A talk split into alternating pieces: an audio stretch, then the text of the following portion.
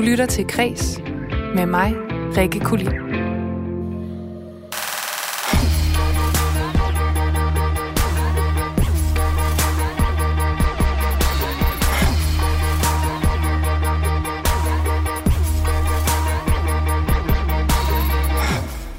På onsdag går Nordens største seriefestival i gang i Aarhus, nemlig Aarhus Series. Om lidt får vi besøg af festivaldirektør Felicia Elisabeth Jackson, som giver sit bud på de bedste serier lige nu, som siger noget om generationsforskelle og det samfund, vi lever i. Og lige bagefter, der dykker vi ned i en af mine favoritserier for tiden, nemlig aktuelle Succession, hvis tredje sæson netop er gået i gang. Og her, der er der også i den grad fokus på generationsforskelle, knald på magtkampene, dysfunktionelle familiedynamikker og behovet for anerkendelse. Og så har medierne de seneste år haft fokus på de såkaldte incels. Det er mænd, der lever i ufrivillig celibat og mødes online for at tage deres raseri ud mod kvinder, som afviser deres tilnærmelser. Men nogle kvinder, de døjer altså også med de præcis samme problemer. Det er et fænomen, der er blevet døbt femcells, og som har et helt andet, ikke voldeligt udtryk end mændenes. Mit navn det er Rikke Kulin, og jeg er din vært i dag. Rigtig hjertelig velkommen til Kreds på Radio 4.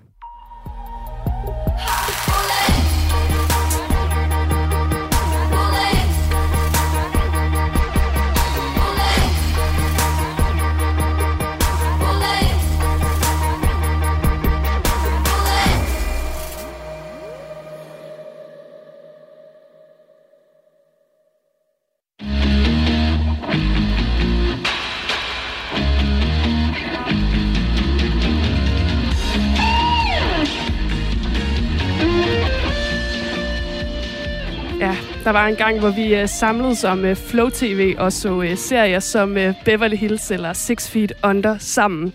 Men der er langt fra 90'ernes tv-venner til i dag. For i takt med, at samfundet det har forandret sig, så har vores serier det altså også. For med en ny generation, så kommer der selvfølgelig også en ny generation af historiefortællere. Og nu kan jeg byde velkommen til festivaldirektør for Filmfestivalen, eller seriefestivalen selvfølgelig, Aarhus Series, Felicia Elisabeth Jackson. Velkommen til Kreds. Tak skal du have. Tak. Vi kaster os simpelthen ud i det her med Nordens største seriefestival, som altså øh, starter her på onsdag. Og vi, øhm, jeg tænker, vi har jo vendet os til at streame serier for os selv. Altså det er blevet meget sådan en individualiseret ting. Hvorfor er det, vi nu skal samles om dem under sådan en festival? Jamen, altså, øh, serier er den mest øh, dominerende, det er den mest dominerende medie i dag. Vi ser alle sammen serier, og vi har en serie til alt. Og øh, vi ser serier sammen, eller ser serier sammen, står der på plakaterne overalt i Aarhus. Og det gør der, fordi at der er noget i forhold til fællesskabet og samtidigheden, og rykke diskussionerne og snakkene omkring det, der optager os allermest øh, ud i fællesskabet. Så øh, serier, det er det, der samler os som kulturforbrugere øh, lige nu, og også noget, vi gerne vil øh, ind og møde dem bagom, og alle har en holdning til. Og derfor er festivalen ting som et koncept, der skal samle byen og Norden og give indblik i seriernes vildt voksende verden. Der sker jo øh, virkelig, virkelig meget. Altså man snakkede jo tilbage sådan i starten af 10'erne om seriernes guldalder med serier som øh, Breaking Bad og øh, Mad Men. Er vi stadig i seriernes guldalder i dag i 2021? Ja, vi er i, øh, hvad kommer efter guld? Diamantalder. altså vi har ikke, øh, det, det eksploderer jo med serier, og det er jo den fortælleform, som vi har vendet os til allermest at konsumere vores historier øhm, øh, fra. Altså det er det, vi, det er det, vi taler om. Det er det, der er med til at danne os. Altså serier er både øh, kulturafspejlende, kulturpåvirkende, og, og kan, kan ligeledes også altså, vise den kultur, vi gerne vil være og have. Øhm, så, så på den måde, så, øh, så, så tror jeg ikke, at vi har set toppen af, af seriebjerget endnu, hvis der er noget, der hedder det. det stopper aldrig. Altså jeg lagde jo ud med et klip fra øh, en af 90'ernes mest ikoniske serier, selvfølgelig, Beverly Hills 90 210. Men der er jo sket utrolig meget med serierne siden øh, Brandon og Dylan og alle de andre, de gik i high school tilbage i 90'erne. Du taler om et uh, generationsskifte, og det, det kommer jo nok meget naturligt i det. Der kommer uh, nye mennesker, der bliver født og vokser op. Men hvordan er det her generationsskifte afspejlet i udbuddet af, af nyere tv-serier? Jamen, altså man kan jo se det, der sker i samfundet lige nu med det, vi kalder woke-kulturen, generations, uh, gener, generations Z. Uh, samfunds, altså både samfundstendenserne og det kulturelle klima påvirker selvfølgelig også øh, serierne. Og der er sket en kæmpe ændring, og vi er langt væk fra, øh, fra, fra øh, 90'ernes øh, øh, Beverly Hills facader og, og polerede facader og venner, hvor at, at man mere pillede ting ud, end at lagde ting ind. Altså, det var ikke, fordi man sådan kunne identificere sig med, med det cast, man så. Til gengæld så får vi meget mere rå dramatik ind mellem karaktererne med nogle markante og mere komplekse identiteter. Og det er, det er mere serier, som ikke bare skal underholde serier, øh, øh, seerne, men også tvinger øh, os og dem til at, at stille spørgsmålstegn ved vores eget liv og samfund og den politik, der føres rundt omkring en. Det er blevet meget, det er blevet meget politisk også. Ikke? Øhm, så, og det er helt uden den store verden. Det, det uperfekte menneske bliver hyldet. Så det er helt klart en ny ungdomskultur, en ny bevægelse for, for det samfund, øh, den, den ungdomsbevægelse også vil repræsentere, som, som vi ser nu. Og det skaber nogle helt nye helte. Og dem skal vi jo dykke lidt ned i nu, fordi I har selvfølgelig en masse serier på øh, programmet, og du har jo udvalgt et par stykker, som du mener også afspejler strømninger i samfundet lige nu, og den her sådan højere grad af identifikation, og måske også det politiske, der følger med. Og den første, det er den øh, amerikanske Generation, og jeg synes lige, vi skal starte med at høre en bid af traileren.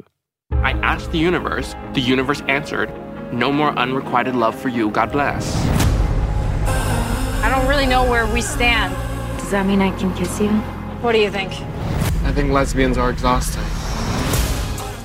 Ja, den her serie, den følger en uh, gruppe amerikanske gymnasieelever, uh, men det er jo ret langt fra de high school-serier, vi så i 90'erne. Mm, ja, det må som, man sige. Som det må man sige. Altså, hvad er forskellen? Jamen, altså, forskellen er, at det ikke er 90'erne mere. Tiderne har forandret sig, og vi har en ungdom, der ikke, der, der ikke vil, som gør op med de, de eksisterende magtregimer og, og magtbalancer, der har været i et samfund, og også uh, vil, altså, kræver større repræsentation og, og, og, og fly, mere flydende seksualitet, og den handler meget om sex.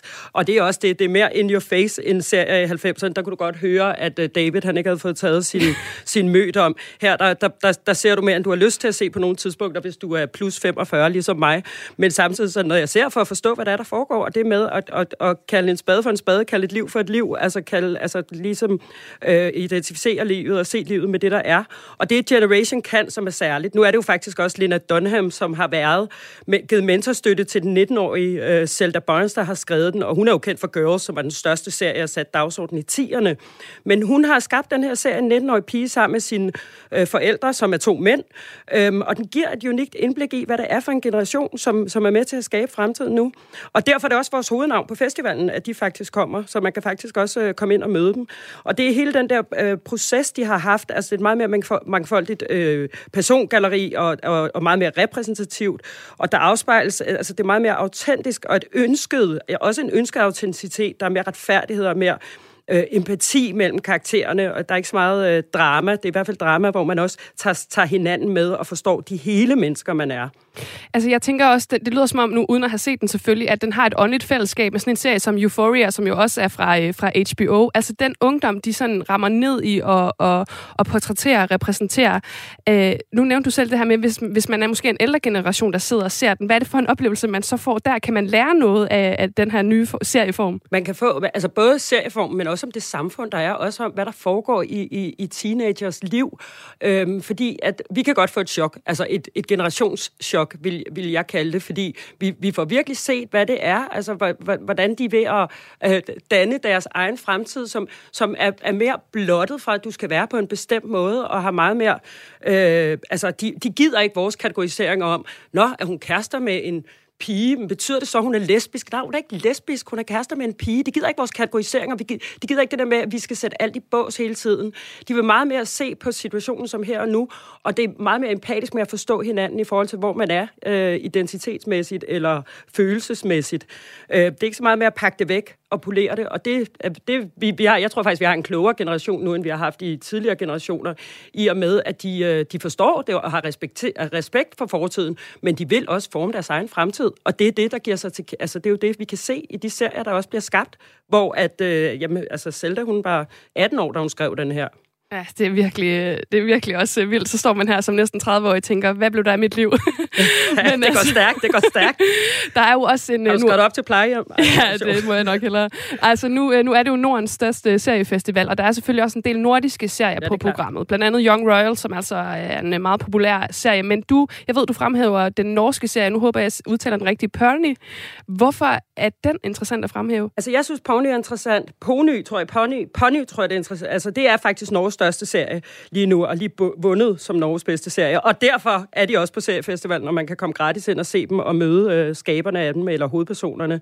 Altså, den handler om en enlig mor og hendes datter, og hendes far, som springer ud som homoseksuel, og hendes søster, som netop død i en bilulykke.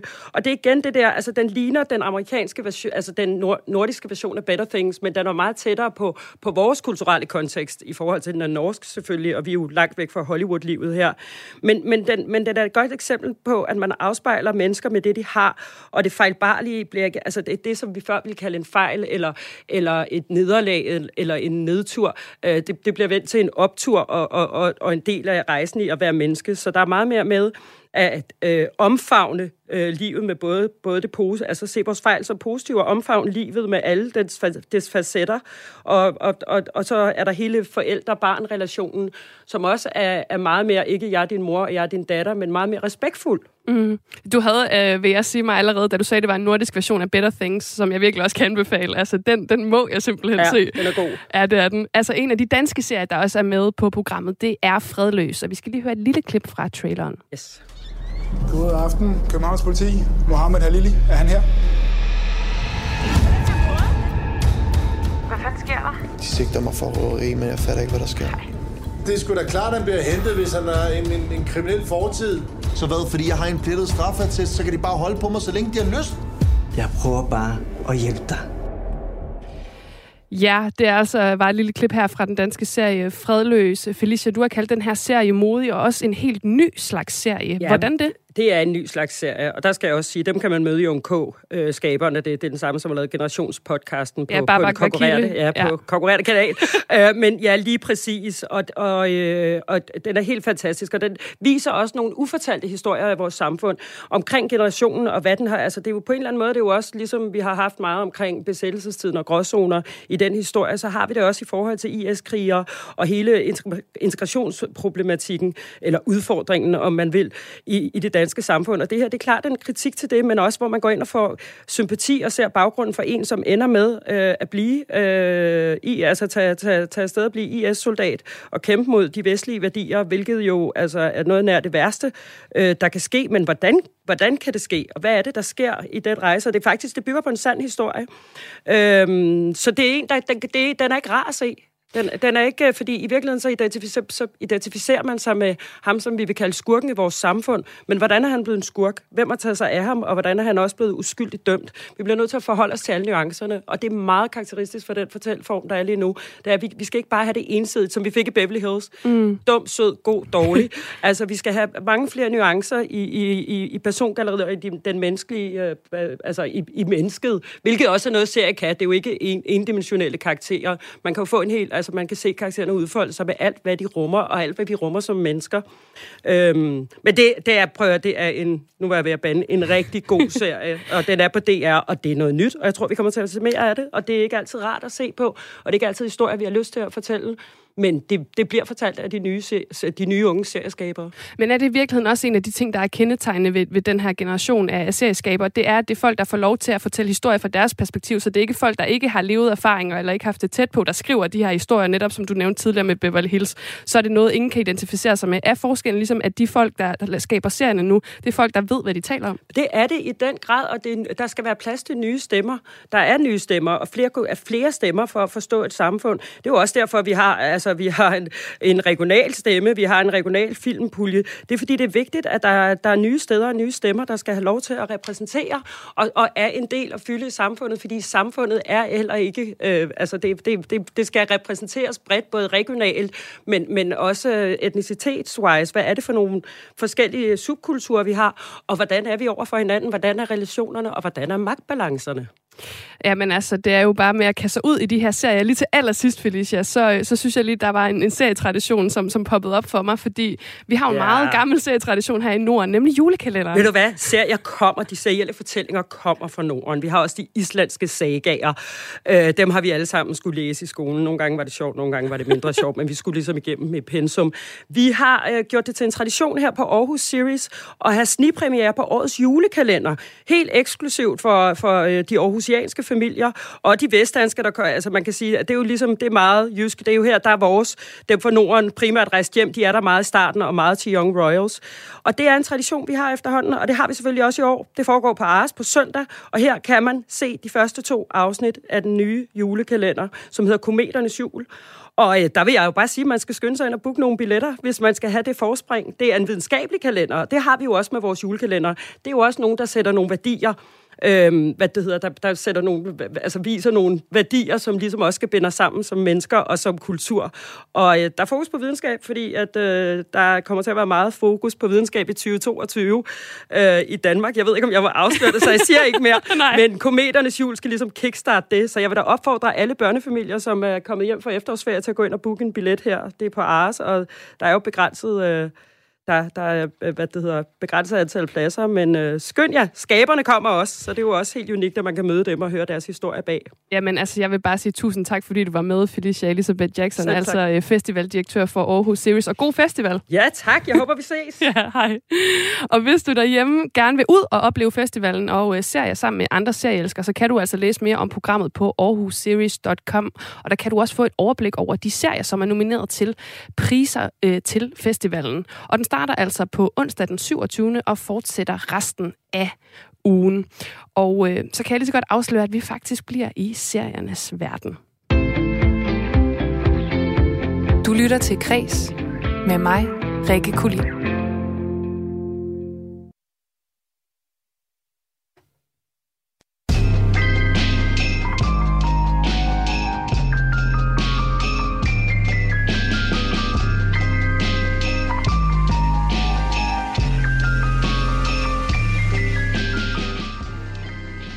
Det her, det er titelmelodien til, i mine øjne, en af den nyere, vores nyere tids bedste serier, nemlig HBO-dramaet Succession. Serien den er skabt af britten Jesse Armstrong og fik premiere tilbage i 2018. Og sidste mandag, der fik første afsnit af tredje sæson så premiere på HBO Nordic her i Danmark. For det handler altså om aktuelle serier, der siger noget om verden i dagens kreds. Og når nu vi har mulighed for at snakke om det her mesterværk, så skal vi selvfølgelig dykke ned i det. Ikke mindst fordi Succession altså siger meget om det samfund, vi lever i, og øh, også portrætterer forskellen på generationer ekstremt tydeligt, kan jeg lige så godt sige. Og hvis du ikke har set den her serie, så får du altså lige en lille handling her.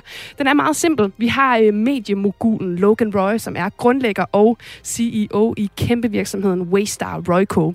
Og det er en virksomhed, som ejer tv-stationer, aviser og medier og forlystelsesparker og krydstogt øh, virksomhed sågar.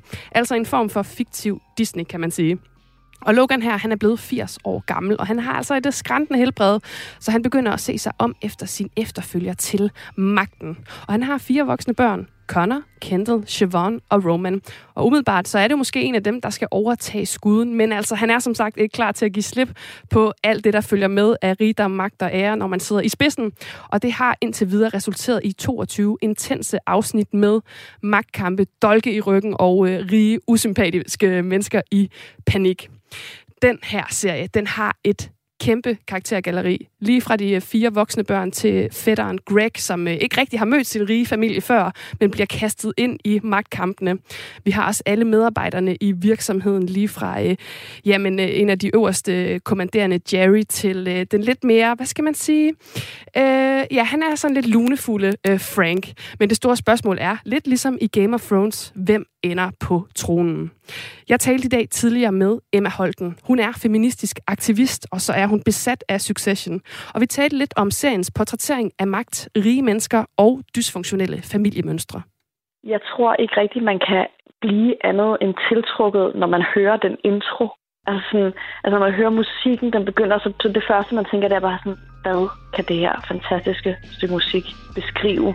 Altså fordi, at der er sådan den der sådan bredde af følelse, der er sådan næsten sådan en hip-hop-agtig beat, det er storslået, og man tænker bare sådan, okay, det her det er jeg nødt til at se.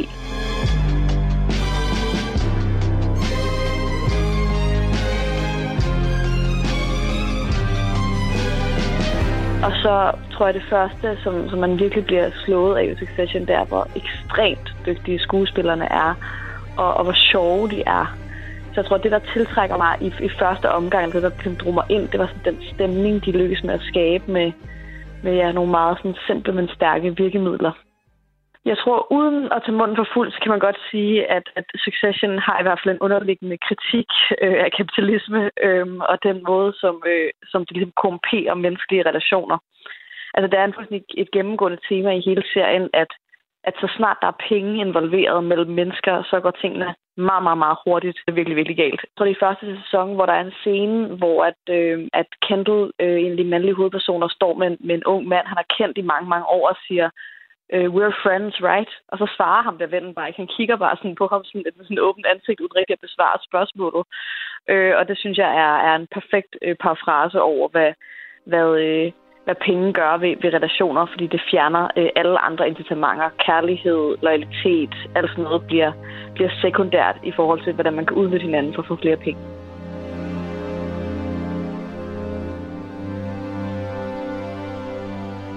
So listen, I need to uh, say something, but once I've said it, I'll have said it. And while it's you know not a big deal, it's delicate. What is it? You fucked the company? I haven't fucked the company. Uh huh. Scientology? What Look, we're friends. We go back. I can trust you, right? No. Sure, but on money stuff, I can trust you No. because um, we're calling a vote of no confidence on my dad. What the fuck? It's the best way forward oh my right god, now. this is fucking terrible. Bro, you're gonna fuck the company. You're fucking with No. my money, Ken. Look, I'm telling you, it's just cleanest. He's lost it. He's he's going to D.C. tomorrow to piss away our political capital and position us permanently in a dying sector. Do you think you can win? Of course. I- I- it's finished. I mean, I'm, I'm informing you, not courting you. Because I have to work with whoever's left. Right. With me. So, are we good?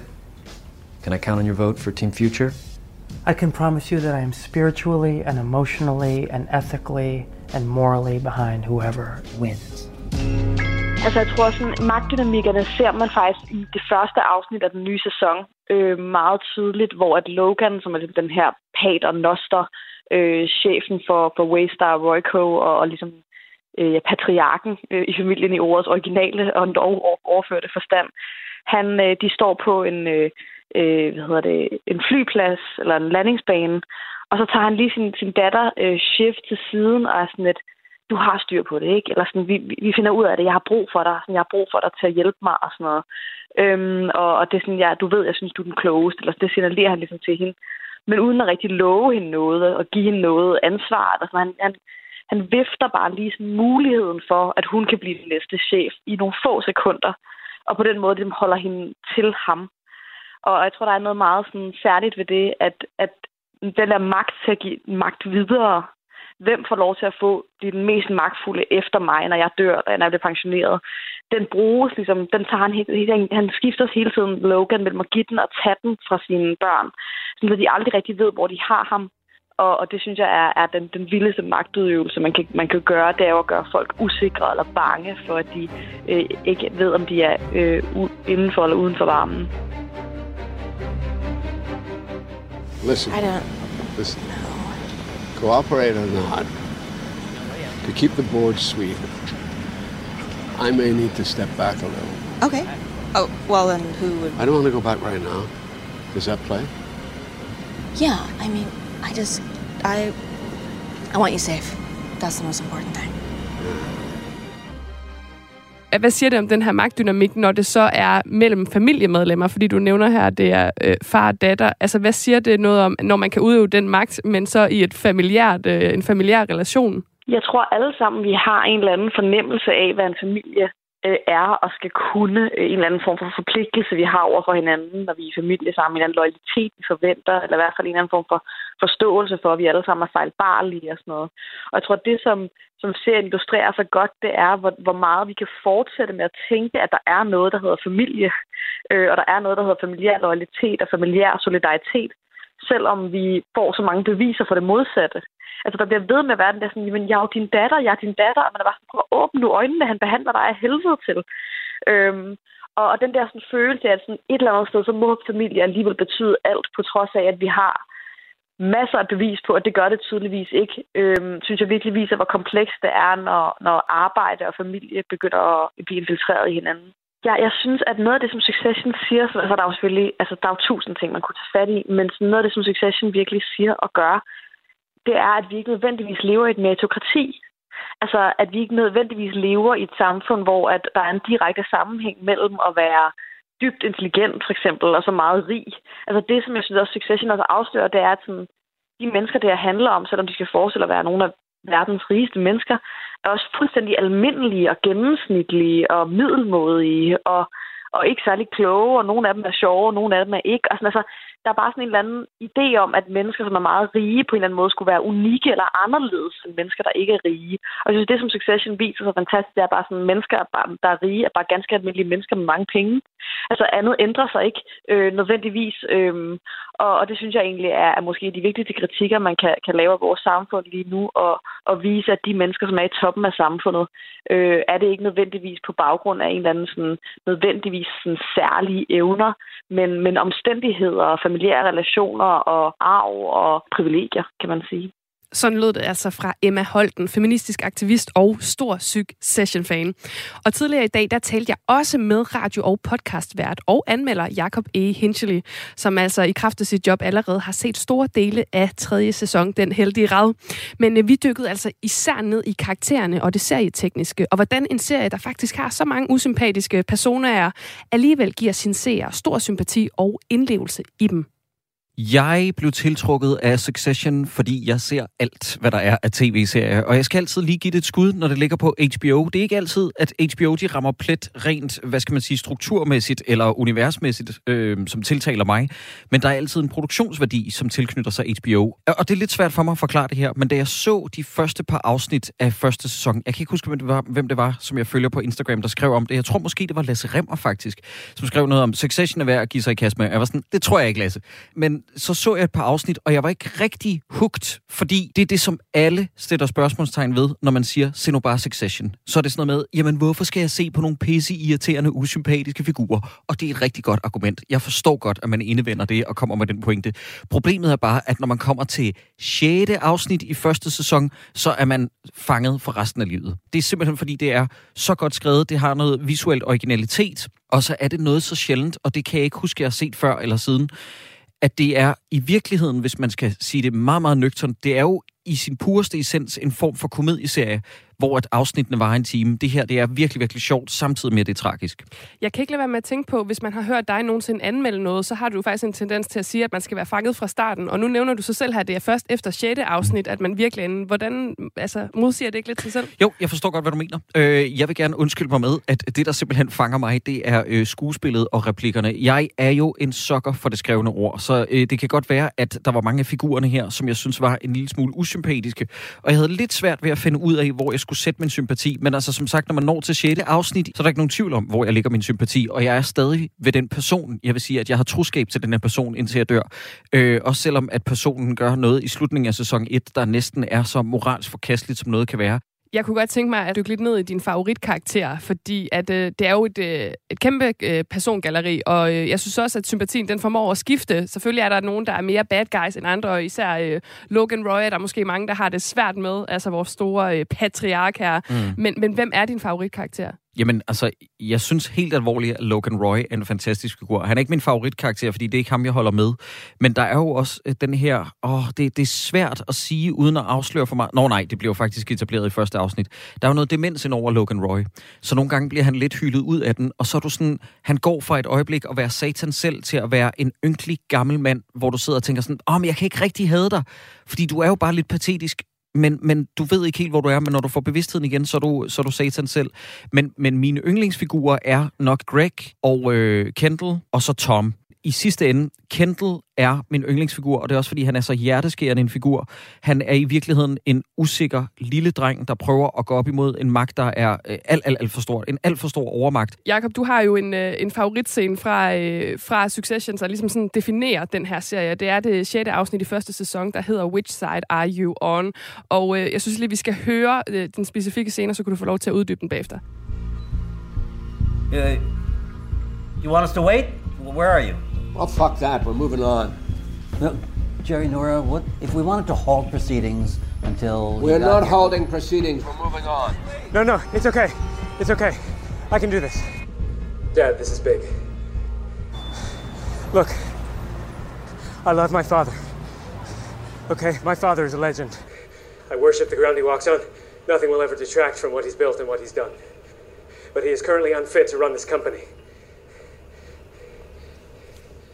Speak up. Not only because can't of his hear. refusal to take the time to recover from serious health issues, but because every day he refuses to retire, he is one day closer to destroying his own legacy. He took on levels of debt that threatened the very existence of our firm. He is lining up deadweight acquisitions in a sector that he has a historic regard for, but which is a non-growth area. We face existential battles in scale, and he is facing precisely the wrong direction. He is making decisions for a future that he no longer understands, and we don't have time for missteps. What used to take 10, two, three years, our entire ice cap will melt. He is gambling our last dollars at the track on a horse that's ready for the glue factory, and I'm calling for a vote of no confidence in him as CEO and chairman. Bullshit, no. I'm afraid since you are the subject of the vote, you need to recuse yourself, Logan. Oh, Jesus Christ. Fucking amateur out of the fucking you- circus. You don't get to vote and you don't get to comment. Jakob, bare lige for at kontekstualisere den her scene, så er det altså i 6. afsnit af første sæson, hvor Kendall, øh, den her søn, som altså kæmper mod sin far, han kommer for sent til det her møde, øh, hvor han egentlig har tænkt sig at lave sådan en afstemning, hvor folk ligesom skal sige, okay, vi vil ikke længere have øh, Logan som CEO, men øh, det går galt for Kendall, og han er ligesom nødt til at ringe og forklare, hvad det her går ud på. Prøv lige at fortælle, øh, hvad den her scene øh, gør ved dig, eller hvorfor det lige præcis skulle være den. Den her scene, den opsummerer, hvad det er, der er så fantastisk ved Succession og HBO i det hele taget, når de virkelig når sig så sammen. Jeg snakkede med en af mine venner, som har lavet nogle udenlandske produktioner, og jeg spurgte ham, hvordan kan det være, at HBO altid laver serieproduktioner af så høj production value, og så tit så gennemarbejdet, og han sagde, jamen Jacob, det er simpelthen bare forberedelsetiden. Snarere end Netflix og alle mulige andre steder, som spytter dem ud i højere grad, så bliver det ikke gennemarbejdet på samme måde. Så når du sidder og ser en serie som Succession, den har sit helt eget visuelle, æstetiske udtryk, der minder lidt om den film, der kom for nogle år siden, der hedder The Big Short. Det er meget sådan med zoom ind og ud og håndholdt, og det virker sådan meget energisk og sådan lidt coke-energidrevet, som man også i sin fordomme kunne forestille sig lidt, at det her univers vil være. Ikke? Men, men det, der er så vildt ved det her afsnit, det er, at jeg fik den fornemmelse, som da jeg så første afsnit af den serie, der hed The Night Of, der kom for nogle år siden, det er, at mit hjerte sad helt op i halsen. Altså, jeg troede, jeg var ved at få et, øh, et hjertestop på et tidspunkt, fordi det var så spændende. Og det var der, det gik op for mig, at den her serie havde lavet det største øh, tryllenummer overhovedet, nemlig, at jeg havde knyttet mig til de her figurer i fem tidligere afsnit på en højere, eller, eller, eller i en højere grad, som jeg slet ikke havde regnet med. Og så lige pludselig der i 6. afsnit, så sad jeg sådan, holy shit, det her, det skal bare lykkes for Kendall. Og øh, uden at afsløre for meget, det, der er ikke særlig mange ting, der går som planlagt. Og det her med, at alt bliver ødelagt på grund af, at du sidder i en goddamn altså, et trafikprop. Jeg, øh, jeg synes, at det her afsnit, det opsummerer alt det spænding, som gør serier værd at leve for. Og hvad vildere er, Rikke, det er i en serie, som drejer sig om så mange mennesker i jakkesæt. Altså, det burde ikke være lovligt. Altså nu, øh, nu har du jo snakket meget om Kendall. Jeg synes lige, vi skal tage øh, de her fire børn, som Logan Roy har. Altså øh, Connor, den ældste, og så har vi Kendall, Mm. og så har vi Chef, Siobhan, og så har vi Roman Roy, som er min klare favoritkarakter. Jeg elsker den mand. Jamen, Rikke, så bliver jeg også nødt til at komme med nogle spoilers for tredje sæson, og det kan jeg ikke. Øh, så jeg vil bare sige, at jeg er ikke længere på Roman-toget. Okay. Jeg, jeg, jeg, jeg, kan, jeg kan ham ikke længere, men du har ret. Det problem, jeg har ved, øh, ved Roman og Kieran Culkins præstation, det er simpelthen, det kommer bare fra et meget, meget lille bittert sted. Øhm, og det er lidt ironisk, fordi han har en øh, meget, meget øh, overgivet energi, og han er en lille mand, og mange vil nok sige, er det fordi, han minder for meget om dig selv, Jacob? Og øh, ja, det er det. Nej. Øhm, det er simpelthen fordi, at jeg synes, at Kieran Culkin er den type skuespiller, som får al hederen og æren, fordi at han spiller meget stort. Jeg tror bare, at Kieran, han er lige på grænsen altid i min optik til at være for meget, men han er også omvendt en scenestjæler. Jeg tror, Rikke, hvis man skal sælge den her serie til nogen, så skal man nok sige, at Roman-figuren er med, fordi han er, han er så meget den, man lægger mærke til. Han er jo virkelig, altså i første afsnit tror jeg også, han var min yndlingsfigur, hvor han decideret fysisk kom op og slås mod Schiff, sådan som jeg husker det. Jeg mener, de ligger og tumler i en eller andet foredragslokale. Okay, det synes jeg også lige, vi skal høre her. Og bare lige for os at kontekstualisere det her klip, så er det to af Logans børn, altså de her søskende Shiv og Roman, som står inde i den her ja, form for foredragssal inde på øh, det hospital, hvor deres far er indlagt øh, efter nogle problemer og noget sygdom, og diskuterer, om de skal skrive under på et bestemt par papir, som er meget øh, afgørende for øh, deres magt i fremtiden, kan man sige. Det er sådan, det er voksne mennesker, og alligevel så, øh, så har vi de her ekstremt rige, magtfulde, og så også virkelig, virkelig barnlige mennesker. Lad os lige høre det. Look, I, I know that like the trust only comes into play if certain things happen. yeah, his dad or brain dad. Yeah, but I was thinking like wouldn't it, wouldn't it be nice for dad to wake up and for all of us to have signed like he wanted? You know, like a nice gesture? And if he doesn't wake up, we've basically signed over to Marcia the power to choose the new dad. So, okay. So, just for the record, you are declining to sign in the change of trust. For the record? The fuck is this? McCarthyism? I'm not declining. I'm just not. I'm, I'm not declining. What the? F- Okay, no. Okay, it's just, you know, that just seems very shitty under the circumstances. What circumstances? Well, you did make her husband's brain explode. Fuck you, man. Wait, stop, stop, stop it. Shithead. Are you fucking insane? Stop. Stop. I'm charged with it. No. No. See? Dickhead. Ja, Jacob, endnu en øh, vidunderlig scene. Jeg føler ikke, at du kan ramme en bedre, hvad skal man sige, et eller andet bizart sted, Rikke, en mere nutidig serie, fordi den har så meget at fortælle om vores samfund, hvor betændt vi er, men også, og det er noget, som jeg synes, serien får for lidt credit for, hvor fuck, undskyld, jeg banner, øh, hvor, hvor pokkers øh, mærkelige familierelationer kan være. Fordi alle familier, jo ældre jeg er blevet, jo mere er det gået op for mig, alle familier er skøre på hver deres måde. Og, og den her familie er virkelig en familie, der er skør på alle ledere tangenter dynamikkerne, øh, karakteren imellem, og spe- specifikt de her familiedynamikker, og ikke mindst magtdynamikker, som øh, Emma Holten jo også var inde på. Altså, der er jo ekstremt meget Shakespeare over det her. Mm. Det, det kunne lige så godt være skrevet af Shakespeare, faktisk. Hvad er det, der er så... Han vil nok ikke sige, fuck it, ikke så meget. Nej, og fuck off, ja. øh, som øh, Logan Roy øh, øh, ofte har det med at sige. Men hvad er det, der er så ekstremt interessant ved hvordan det går i en familie, og hvem der skal arve det her firma. Altså, hvordan kan det være, at det fanger så meget? Jamen, altså, for det første, så ligesom med gangsterfilm, hvor man sidder og tænker, hvorfor ser jeg gangsterfilm, der drejer sig om, øh, hvad skal man sige, universets mest forkastelige afskum, så holder man jo altid gangsterfilm med den, der er mindst ond. Det er i hvert fald som oftest udgangspunktet, ikke? Der er selvfølgelig undtagelser. Øh, men det er sådan, det er med Goodfellas og Casino, og jeg skal komme efter dig. Og det er lidt det samme her, fordi det her, det er forretningsmænd og kvinder, bare, bare personer generelt, som er, altså igen, så skrupelløse og kyniske, at, altså, og det er, deres, det er deres søskende, som de kaster under bussen til højre og venstre. Det er det, der gør så ondt på mig også, og det, der samtidig er ret dragende, fordi jeg kunne aldrig i, i tusind år finde på at gøre sådan noget her over for min bror, vel?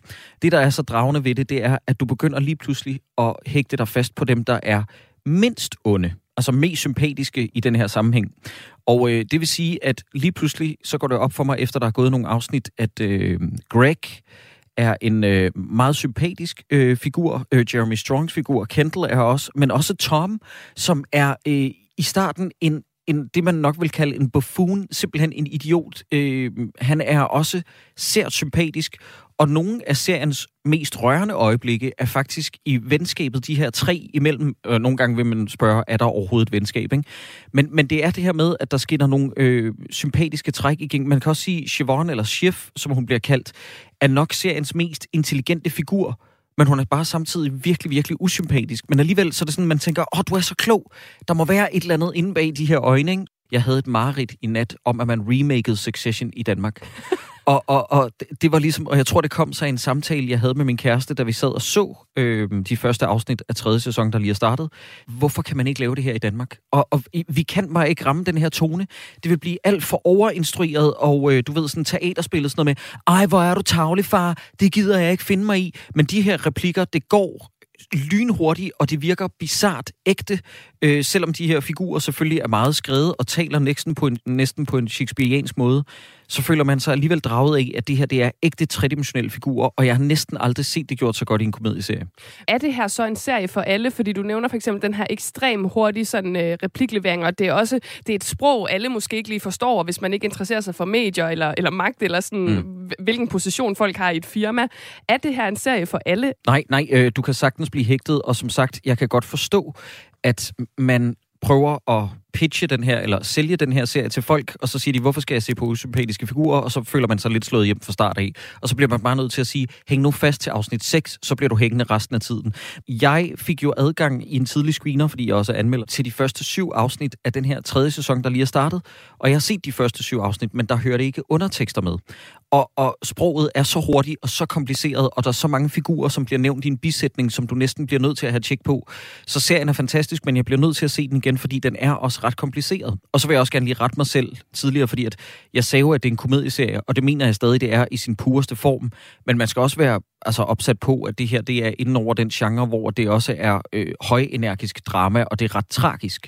Øhm, så det kan godt være, at man sidder og græder og griner nogle gange, men det, det gør virkelig også ondt. Altså, hvis der nu sidder nogen derude og tænker, øh, hold da op, jeg har ikke set den her serie, det virker meget øh, voldsomt det hele. Altså, hvis man ikke har hoppet med på den her Succession-vogn endnu, og måske stadig er lidt skræmt, hvorfor er det så, at man simpelthen skal øh, hoppe op i den og køre afsted? Jamen, det er simpelthen fordi, at du kommer til at se en serie, som virker gennemtænkt og øh, detaljerig fra første afsnit og helt frem til den afslutning, som de indtil videre har sagt bliver sæson 5. Og jeg er altid glad for, når det virker som om, at serier har en naturlig afslutning, afslutning hedder det undskyld, der ikke ligger for langt ude i fremtiden, hvor man sidder og tænker, okay, der er rent faktisk tænkt over en karakterbue, de har ikke bare tænkt sig at malke den her til den fuldstændige dør ud. Og så vil jeg så omvendt sige sådan, hvis I kan hoppe fra, efter I har set sæson eller slutter afsnit 6 i første sæson, så er I gjort af noget stærkere end mig. Og, og hvis I hænger på, så får I den bedste sæsonafslutning muligvis nogensinde i sæson 2. Det bliver ikke bedre end det. Og så her til allersidst, Jakob, nu øh, fordi du er, er anmelder og har fået den her øh, screener, så det vil sige, at du har set de første syv afsnit af sæson 3, uden at spoile noget selvfølgelig. Hvad kan øh, fans øh, og alle, der ser med, forvente sig? Kan du sige noget som helst om det? Ja, øh, de kan forvente sig lige præcis det, man er kommet for, som man ikke var klar over. Det, den her serie gør så godt i, det er, at den handler om øh, øh, søskende stridigheder om øh, det ene og det andet. Du ved, store egoer selvfølgelig, medieverdenen, og så drejer det sig om, den her serie er så fantastisk til at få, få os til at føle os som om, at vi er en del af det her univers. Fordi vi ved aldrig, hvor vi har figurerne. Vi har nogle scener, hvor vi sidder og tænker sådan, okay, nu er det her klaret, og så i næste øjeblik, så er der nogen, der dolker en anden i ryggen. Og på den måde, så bliver vi, du ved, lige så forvirret og lidt nervøse, som figurerne er i den her serie, fordi vi ved ikke, hvor øh, de andre er, og, og det formidler den her serie bare virkelig godt. Så du får mere af det samme på den bedst tænkelige måde, og det er ufattelig godt skrevet. Jakob E. Hensley, radiovært og øh, podcastvært på diverse podcast. Tusind tak, fordi du var med. Selvfølgelig.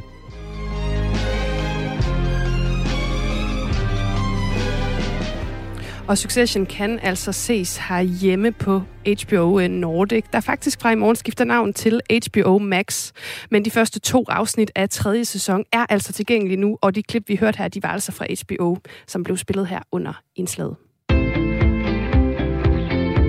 Du lytter til Kres med mig, Rikke Kulin.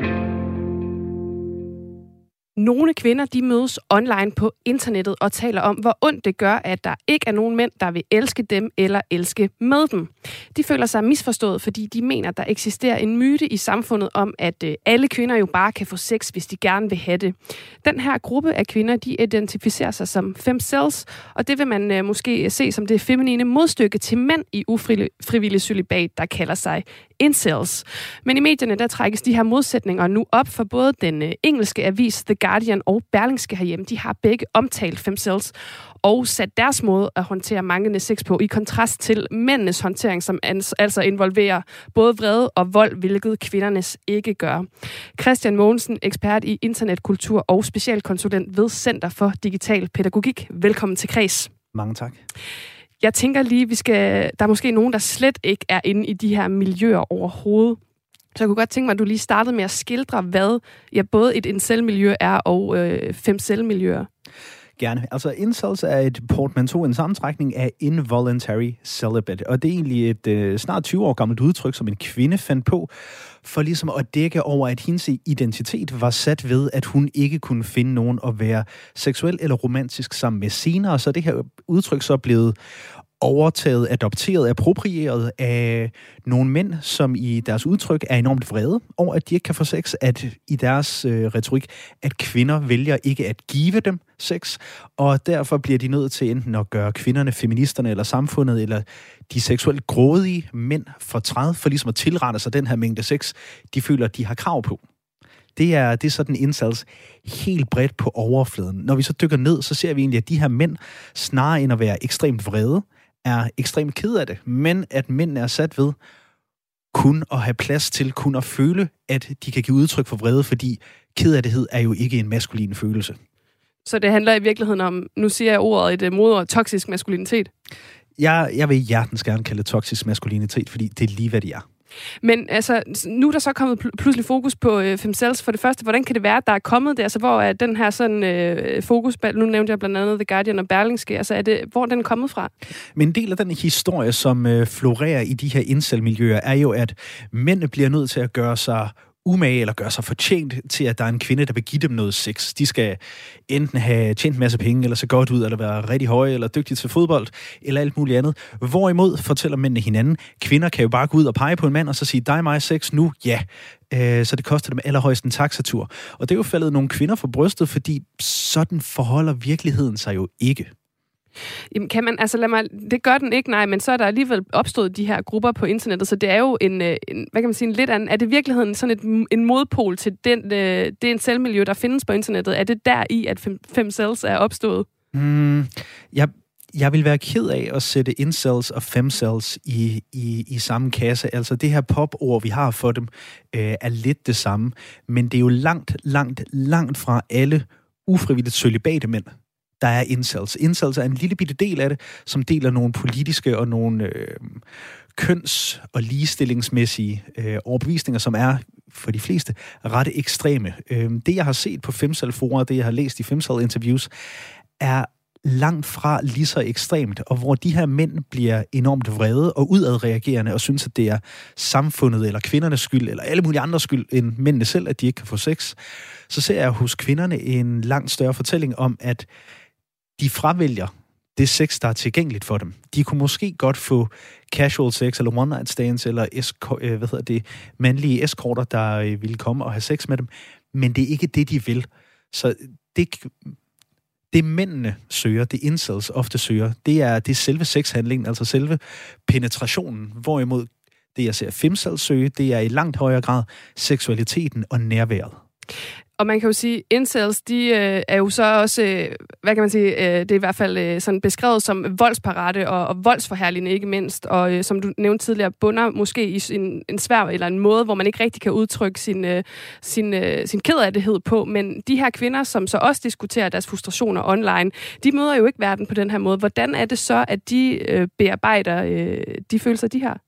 Jamen, jeg tror, at kvinderne har en langt sundere tilgang til det, fordi det, jeg ser på de forer, de grupper, der er for dem, at de taler om det. At der er en frustration, der bliver delt, og at der er nogen, der kommer med gode råd. Og at der også er en anerkendelse af, at de samfundsforhold, der gør det svært for kvinderne, er måske, at kvinderne er for veluddannet, eller at kvinderne er for karriereorienteret, at kvinderne i isoleret set er for cool til at blive opfattet som klassisk seksuelt tilgængelige, hvorimod mændene går og fortæller hinanden, at de ikke er noget værd, at de ikke har nogen samfundsværdi, og at de derfor bliver nødt til at ødelægge samfundet. Så kvinderne er åbne omkring, jamen, det er et problem, at vi er som powerkvinder sat uden for det seksuelle spil. Oplever du, at de her to grupper af, af medier eller andre, at der er nogen, der ligesom gerne vil skabe en fortælling, hvor man kan sammenligne de to med hinanden, altså hvor det er det, er det samme, og man kan sidestille dem med hinanden? Altså er der nogen, det gavner? I medierne. Øh, med hele den her fortælling om incels har, har fyldt rigtig meget de sidste 4-5 år. Incels er en lille bitte del af en meget større bevægelse, vi kan kalde manosfæren, men incels har fået et rigtig godt brand. Der kører nogle gode avisoverskrifter og nogle gode øh, medieklip, så derfor er der også en interesse i at altså, fylde noget mere på det her øh, overskriftsskib, som i den grad bare er sejlet for fulde knop. Øh, Femcells har ikke noget med incels at gøre som sådan. Men er Femcells så i virkeligheden et, øh, et positivt online-fællesskab? Fordi det lyder jo som om, at der faktisk er nogen her, der sådan, øh, deler deres øh, øh, tanker og følelser med hinanden på en måde, der jo ikke bunder ud i, at andre kommer til skade. Det er jo ikke positivt, at vi, at vi har mennesker, der er seksuelt eller romantisk frustreret, men det, at internettet og at de digitale miljøer bliver brugt som en støttekultur, hvor man taler om det her problem med mestringsstrategier, eller bare at blive mødt og anerkendt i, you know what, jeg ved godt, du har det svært, det har jeg det også, det kan vi være sammen om. det er rigtig, rigtig positivt, og det er der, vi ser mange incel-miljøer starte, men så blive forgiftet af, at der er nogen, der kommer og tilbyder en nem psykologisk forklaring på et kompliceret problem, nemlig at det er ikke din skyld, det er de onde kvinders skyld, så derfor skal vi bekrige dem. Det ser jeg ikke endnu øh, ved kvinderne. Men i forhold til kvinderne, altså kan man så dyrke det at være fem selv i den virkelige verden, eller er det en kultur, øh, der ligesom kun kan leve online, hvor man øh, udveksler erfaringer med hinanden? Det er nemmere at gøre det online, fordi så kan man mødes på tværs af kommunegrænser og tidszoner og alt muligt andet. Men jeg kan levende forestille mig, at de her miljøer, ligesom rigtig mange andre online støttegrupper, øh, online samtaler, debatgrupper, også mødes i den fysiske verden og også finder en værdi i at have et netværk der, og ikke kun på debatforer. Er det her så i virkeligheden, altså når de her kvinder, de øh, øh diskuterer på debatforer, at der ligger der en underliggende samfundskritik, også i det her, jeg tænker måske lidt, øh, altså af, af de skønhedsidealer, de, den måde vi opfatter øh, kvinder på, og ikke mindst hvordan, øh, som du også var lidt inde på tidligere, samfundets indretning? I høj grad, altså det her, det er en samfunds- og øh, måske endnu mere en kapitalisme-kritik af, at du skal se ud på en rigtig måde, du skal have den rigtige alder, du skal gå i de rigtige sko, du skal være konventionelt lækker, og du skal være konventionelt seksuelt tilgængelig, ellers så bliver du bare ikke swipet den rigtige øh, retning på, øh, på Tinder og de andre apps. Så det her, det er i høj grad også et opgør med, ikke at gide at spille det der klassiske seksuelle øh, Crazy Daisy-spil. Og her til sidst, Christian Mogensen, altså fremtiden for Femcells og Femcells Fora, kan du sige noget om det? Altså, hvor, hvor er de på vej hen? Det er et relativt nyt øh, begreb, sådan, der, der har fået sit eget begreb. Der har jo været ufrivilligt tolibate kvinder i rigtig, rigtig lang tid. Jeg håber, at det går i retning af, at det her det ikke bliver forgiftet på samme måde, som vi har set nogle af de måske lidt mere skrøbelige øh, incel-maskuline miljøer blive det. Men så vil jeg sige tak til dig, Christian Mogensen, fordi du var med, ekspert i sociale medier og øh, branding og marketing. Tusind tak. Fornøjelse. Og det her øh, primære Femcell-form, der findes derude, det er altså hjemmesiden, der hedder The Pink Pill, og her der diskuterer Femcells blandt andet alt lige fra, øh, hvad kan man sige, øh, medie, mediernes måde at øh, vise fællesskabet på, og så også til øh, Phoebes hår i Friends. Øh, jeg kendte ikke det her begreb øh, før i dag, så jeg er helt sikkert blevet klogere. Generelt vil jeg sige, at jeg er blevet øh, lidt klogere af, øh, af det her program, som altså var en fornøjelse at lave for dig. Det er nemlig ved at være ved vej sende, som du nok kan høre, kære lytter. Og du har altså lyttet til Kreds på Radio 4, og programmet det var tilrettelagt af Toge Gripping og Sara Bæk. Lige om lidt her på kanalen, så kan du altså lytte til missionen med Tony Scott og Amalie Bremer, og du får selvfølgelig også et øh, nyhedsoverblik. Men jeg synes lige, vi skal slutte af på... Øh, jeg har lyst til sige en succession note igen, fordi øh, hvis du nu ikke er blevet overbevist af alt det, vi roste den her serie i, øh, i midten af programmet, så synes jeg, du skal høre et af de første numre, som blev spillet i den her serie, og som sætter tonen. Det er nemlig vidunderlig Run the Jewels og øh, DJ Shadow, der sammen har lavet nummeret Nobody Speak. Og i en af de allerførste scener, der ser vi altså øh, Logan, øh, så Kendall Roy, meget vigtig, Logans søn, som sætter sig ind i en bil og ser rigtig, rigtig sej ud. Og den her sang, den er også rigtig, rigtig sej, så jeg synes, det er der, vi øh, slutter af i dag. Husk at få set Succession alle sammen. Jeg glæder mig til, I har, øh, har set den. Mit navn det er Rikke Kulin, og jeg håber, du får en rigtig dejlig eftermiddag.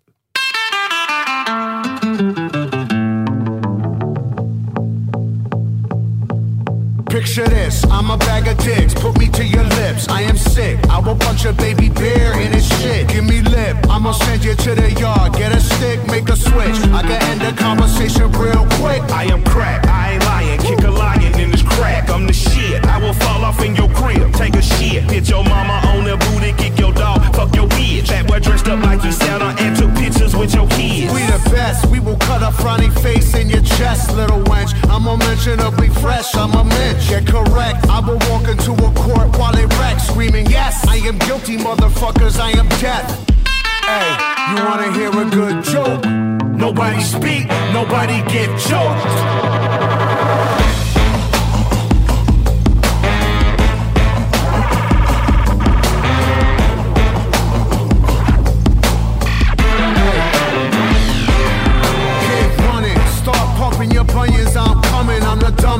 Flame